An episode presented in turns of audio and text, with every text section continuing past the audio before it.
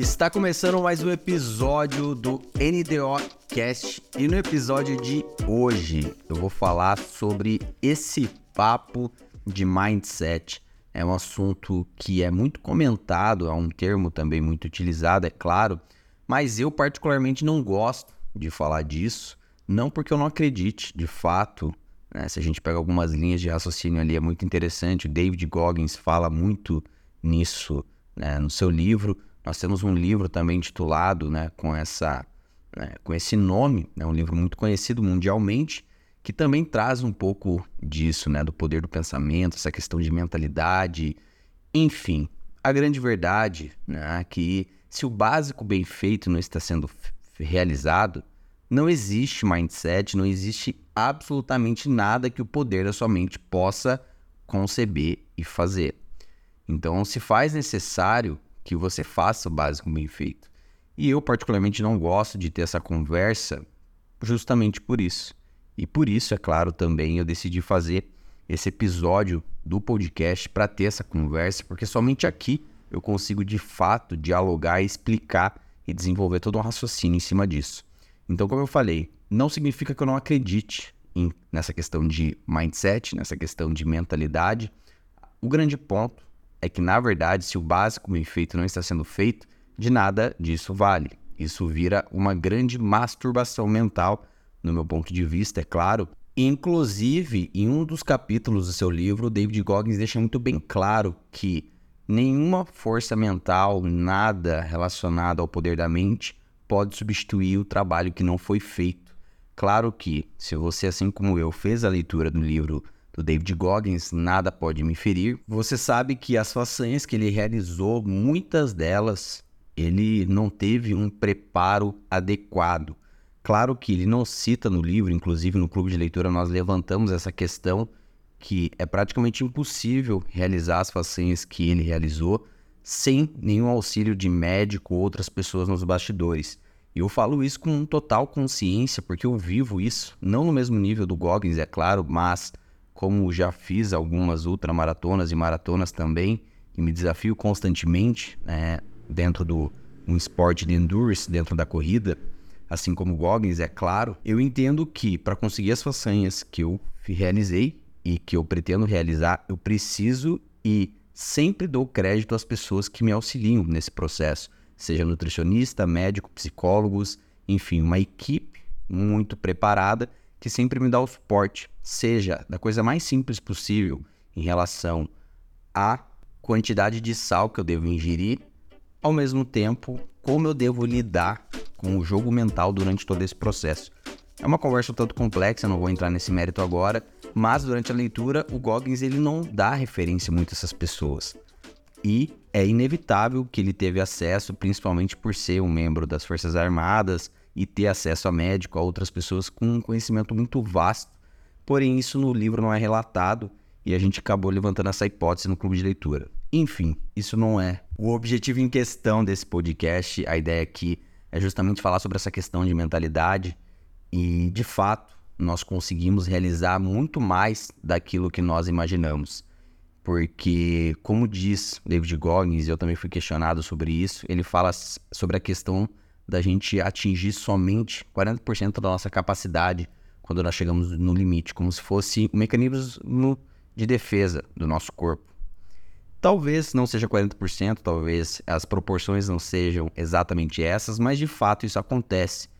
E eu posso falar isso porque quando eu realizei os 70 quilômetros, já compartilhei isso diversas vezes, mas o trecho mais difícil foi durante os 35 até os 40 quilômetros. E depois que eu passei essa barreira mental, que é muito conhecida dentro né, das pessoas que fazem uma maratona, que o trecho mais difícil geralmente às vezes é esse, ou do né, 30 ao 35, ou 35 ao 40. Quando você passa isso, é como se você se renovasse. Claro que tem uma questão biológica também, e eu não estou dizendo aqui que você deve fazer coisas insanas sem se preparar, por exemplo. Acabou de ouvir esse podcast, vai lá e vai correr uma maratona, sendo que você nunca correu. Esse não é o ponto. O ponto é que se seu máximo é correr 5 km, talvez seja interessante você se desafiar e você superar isso e ali vai haver um jogo mental de você fazer 7.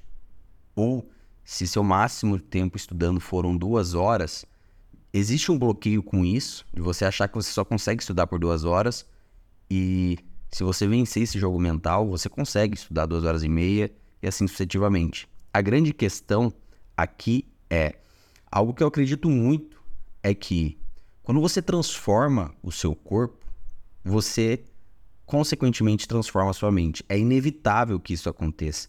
Eu já falei isso em outros episódios também, então perceba que quando você muda o seu corpo da mesma maneira que o Goggins fez, da mesma maneira que eu fiz e uma série de pessoas que eu conheço, você inevitavelmente muda também a sua mente. O oposto nem sempre é verdadeiro.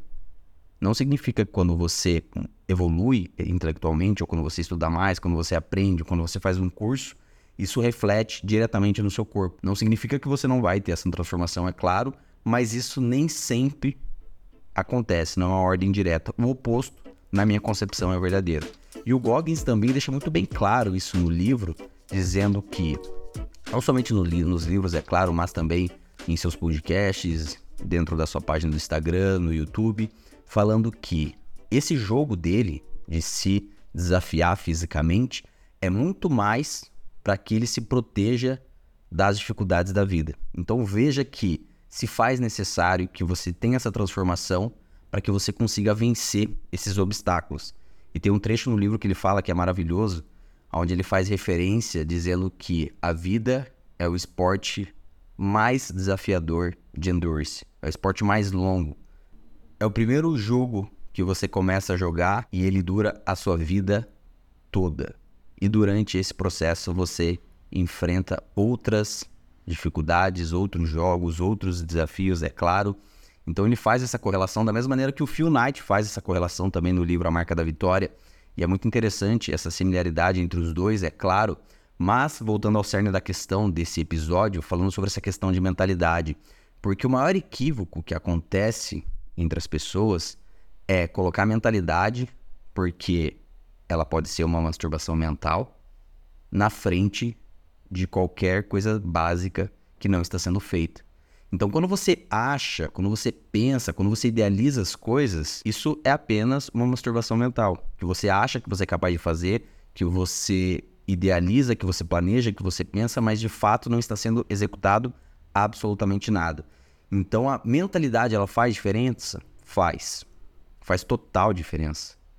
Quando você pega jogadores ou pessoas que rendem e vivem em alta performance, você percebe que alguns deles praticavam determinadas coisas que davam essa autoconfiança muito maior. É, a gente tem diversos atletas, desde Cristiano Ronaldo, Kobe Bryant, que só o fato deles treinarem muito mais que seus adversários davam a eles essa confiança de saber eu treinei muito mais do que qualquer pessoa que está dentro dessa quadra. Então, as minhas capacidades e habilidades são muito maiores. Então, quando a gente está falando desse tipo de jogo, de fato a mentalidade ela vai fazer diferença. Ela vai te dar uma autoconfiança gigantesca.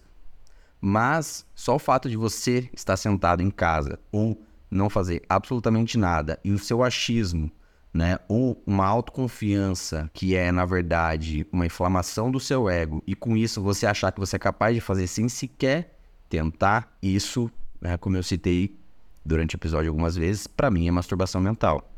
Claro que com isso eu não estou dizendo para você agora levantar, sair, ir lá fazer um treino de 3 horas na academia ou correr 20 km, sendo que você nunca correu um. Não, não é isso que eu estou falando. Eu estou falando que no momento necessário, se você está se colocando em movimento, se você está executando, se você está fazendo o básico bem feito, a mentalidade vai fazer total diferença.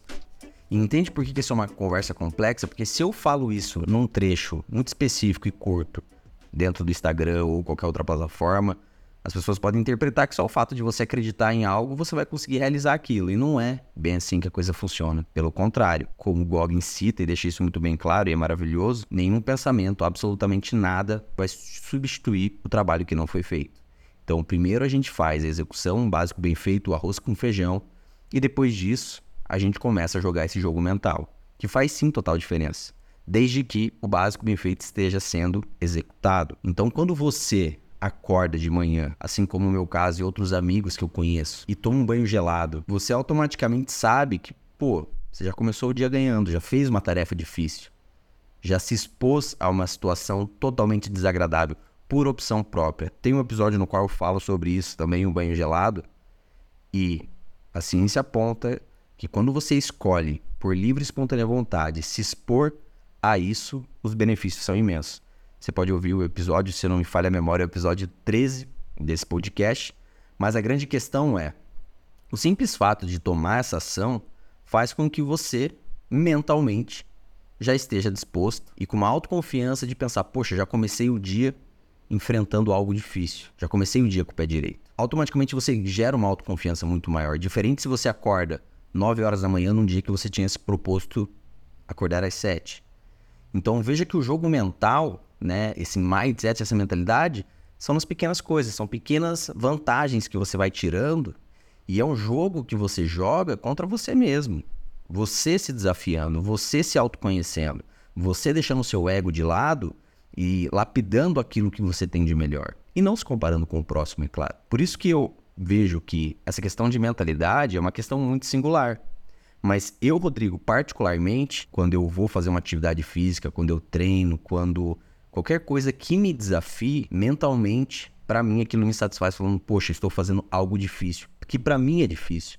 Às vezes, para uma pessoa que tem um nível muito superior ao meu, dentro de uma outra maratona, o simples fato de correr 100 km não tem absolutamente nada demais, mas é desafiador para mim. E por que, que eu falo isso? Porque da mesma maneira, eu sei que você pode estar ouvindo esse podcast para você o seu máximo é 10. E quando as pessoas falam comigo e o máximo que ela corre é 10 ou 5, eu percebo que ela tem um, talvez vergonha ou outro sentimento relacionado a isso, como se eu fosse diminuir o fato do máximo dela ser 10, mas a grande questão é, se esse é seu máximo, se supere, vença esse jogo mental e gere essa alta confiança em você. Porque a gente também está falando, claro, que determinadas atividades, como atividade física ou né, outras coisas também envolvem uma questão biológica no qual alguns hormônios são liberados e coisas do gênero, mas também não vou entrar nesse mérito agora. Porque esse não é o objetivo desse episódio, é claro, e eu tomei muito cuidado para falar determinadas coisas aqui, mas eu achei que se fazia necessário porque muitas pessoas me perguntam sobre isso, então eu tentei pontuar aqui e trouxe de embasamento esse livro do Goggins. E a conversa complexa aqui, assim como ele mesmo cita no seu livro, é que não existe embasamento científico. Por exemplo, tudo que eu falei relacionado ao Goggins aqui é exclusivamente sobre a sua experiência, aquilo que ele viveu. E quando você lê o livro dele, fica claro que ele não leu por muito pouco. Então a proposta aqui não é que você cometa loucuras e faça insanidades a ponto de provar qualquer coisa, mas sim, claro, entenda que quando você faz o básico bem feito, automaticamente você entra nesse jogo mental. E o grande problema é que as pessoas invertem isso e ficam numa masturbação mental absurda. E a ideia aqui é justamente fazer o oposto e te provocar dentro dessa reflexão, é claro. E para isso, só para finalizar, eu quero trazer cinco insights do Goggins para que fique muito mais rico esse episódio. E com isso, quero trazer algumas experiências minhas também. O primeiro deles fala sobre uma vantagem na qual ele comenta que quando ele já tinha virado membro da, das Forças Armadas, as pessoas que trabalhavam com ele acabavam acordando no horário normal, próximo das 7, 6 horas da manhã, iam direto para o trabalho. Enquanto isso, ele tinha acordado às 4 horas da manhã para que ele pudesse fazer o seu treinamento para as outras maratonas e tudo aquilo que ele competia. E isso mentalmente para ele dava uma vantagem muito grande. Por quê? Porque ele sabia que ele já tinha acordado, já tinha corrido, enquanto aquelas pessoas tinham acabado de acordar. Ele já tinha feito uma série de coisas no seu dia. E as pessoas acham que ele é muito extremista. E no livro ele fala que ele fazia isso para que à noite ele pudesse ter tempo de qualidade com a esposa dele e também ele tirava um dia da semana para ficar de folga, descansar o corpo e também poder passar com a família.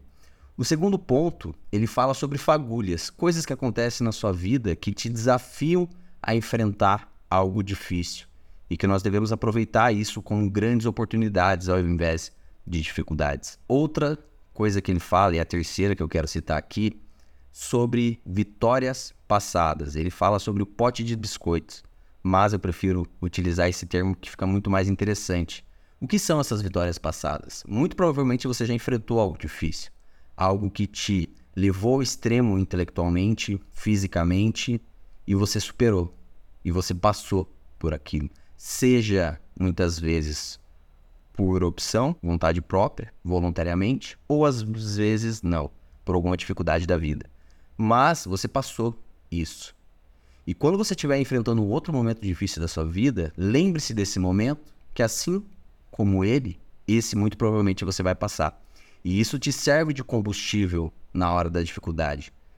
E isso é algo interessante porque eu penso sobre isso em determinados momentos, principalmente quando eu estou correndo ou fazendo uma prova muito difícil, ou me exercitando na academia, ou passando por qualquer dificuldade que seja. Porque eu sei que muito provavelmente você está ouvindo esse episódio e você já passou por um bocado de coisa e você passou, enfrentou todas elas. E hoje você nada mais é do que o resultado dessas coisas que você superou na sua vida, seja o que for. E eu não estou aqui para medir o quanto você conquistou, o quanto você sofreu, o quanto você passou e muito menos me gabar de qualquer outra coisa. Tô tendo uma conversa aqui simples e direta porque todo mundo passa por essas coisas e a grande questão é como você utiliza ela no futuro para ainda te dar mais combustível para você conquistar mais coisas ainda. A quarta se conecta muito com isso que eu falei também. Ele fala sobre a questão do passado. No início do livro, ele relata sobre a sua infância e, de fato, foi uma infância muito sofrida. Ele apanhou muito do pai, sofreu abuso, e não somente ele, como a mãe. Era escravizado em relação a trabalho, porque o pai tinha um negócio e fazia ele trabalhar horas e horas. Isso fazia com que ele tivesse um péssimo desempenho escolar. É algo que muitas pessoas nem mesmo continuam o livro porque é extremamente impactante. Mas, ao invés de se vitimizar em relação a isso, tudo que ele passou no passado serviu de combustível, porque nada que ele fosse enfrentar seria tão difícil quanto. E isso fez ele sair dessa mediocridade, então serviu de combustível também. Então, da mesma coisa em relação às vitórias passadas, eu tenho certeza que você tem uma série de dificuldades que você passou na sua vida, e isso tem que servir de combustível para que você enfrente esses desafios, porque nada muito provavelmente vai ser superior a isso seja o que você passou na infância, na adolescência, as dificuldades, às vezes familiares, pessoais, enfim. Cada um tem a sua história, mas a ideia é utilizar tudo isso de combustível para fazer aquilo que você precisa fazer e ser feito. Então isso é muito interessante, eu me conecto também com essa parte. E por último, ele fala sobre o conformismo, sobre você se acomodar e que independente do que você tenha alcançado, a estabilidade, ela não existe, é como se fosse uma areia movediça e o fato dele ter entrado para a Marinha, o fato dele ter se tornado um SEAL, fez com que ele não tivesse novos desafios. Por isso ele partiu para ultramaratonas, quebrar recordes no Guinness Book, porque ele entendeu que não existe linha final. Não existe um ponto de chegada. Isso é um pouco do que eu trago dentro do No Days Off, e de fato, não tem days off, não tem um dia que vai chegar pronto, acabou. Não. É uma corrida sem fim. Inclusive, tem um dos insights do livro no qual ele termina a Badwater, que é uma corrida extremamente difícil. E o cara que vai dar o prêmio para ele fala isso para ele, que ali não tinha acabado ainda, que é uma corrida sem fim. E de fato, né, essa reflexão que ele faz dos esportes com a vida, que o Phil Knight também faz no livro A Marca da Vitória, ela é real. Né? Não existe como a gente se acomodar. Quem fala isso muito também é o Flávio Augusto, em diversos dos seus discursos. E de fato, e eu não falo isso para te gerar uma ansiedade ou te preocupar com qualquer coisa do gênero, mas que você entenda que isso é o estilo de vida, isso é algo que você tem que fazer todos os dias, um compromisso diário, e é que é como tomar banho. Se você não fizer todos os dias, fede. É como se fosse uma areia movediça. Que aos poucos isso vai te prendendo e quando você vê, você tá parado no tempo ou deixou de progredir. Quem fala isso também é o Mihaly no livro Flow, dizendo sobre o self do, das pessoas, dos adolescentes que não se desenvolvem depois que terminam o ensino médio ou às vezes no início da faculdade, porque são obrigados a estudar e depois dos 20 anos param de se desenvolver justamente porque geram um trauma, porque foram obrigados a vida toda a estudar coisas que eles não gostavam, e isso faz com que se tornem adultos, não tanto curiosos, conformados, acomodados. E com isso eu encerro o episódio de hoje. Eu espero que tenha feito sentido para você. O grande insight que eu quero que você tire daqui é que nenhuma mentalidade, nada que você pense, planeje, vai substituir o trabalho, o esforço, a dedicação, o compromisso, absolutamente nada. E quando você se coloca em execução, se coloca à prova, você vai encontrando as respostas automaticamente. Não espere o inverso. Então se coloque à prova e durante o processo você vai descobrir naturalmente. Durante o processo, quando você estiver correndo, por exemplo, você vai saber diferenciar o que é uma dor no músculo e uma dor no seu tendão. Porque acontece um processo de autoconhecimento, mas isso é algo muito individual, muito pessoal. É algo que talvez você não encontre em muitos livros, é algo que você precisa viver. E eu não queria tornar essa conversa abstrata, mas não tem como, porque a gente está falando de muitas coisas que não tem um mínimo de embasamento científico. E eu demorei para fazer esse episódio, só estou fazendo porque me pediram muito e também pelo fato de ter encontrado algumas semelhanças com as reflexões e os insights do David Goggins no livro Nada Pode Me Ferir. Então eu espero que tenha feito sentido para você, espero que você tenha gostado e vejo você na semana que vem.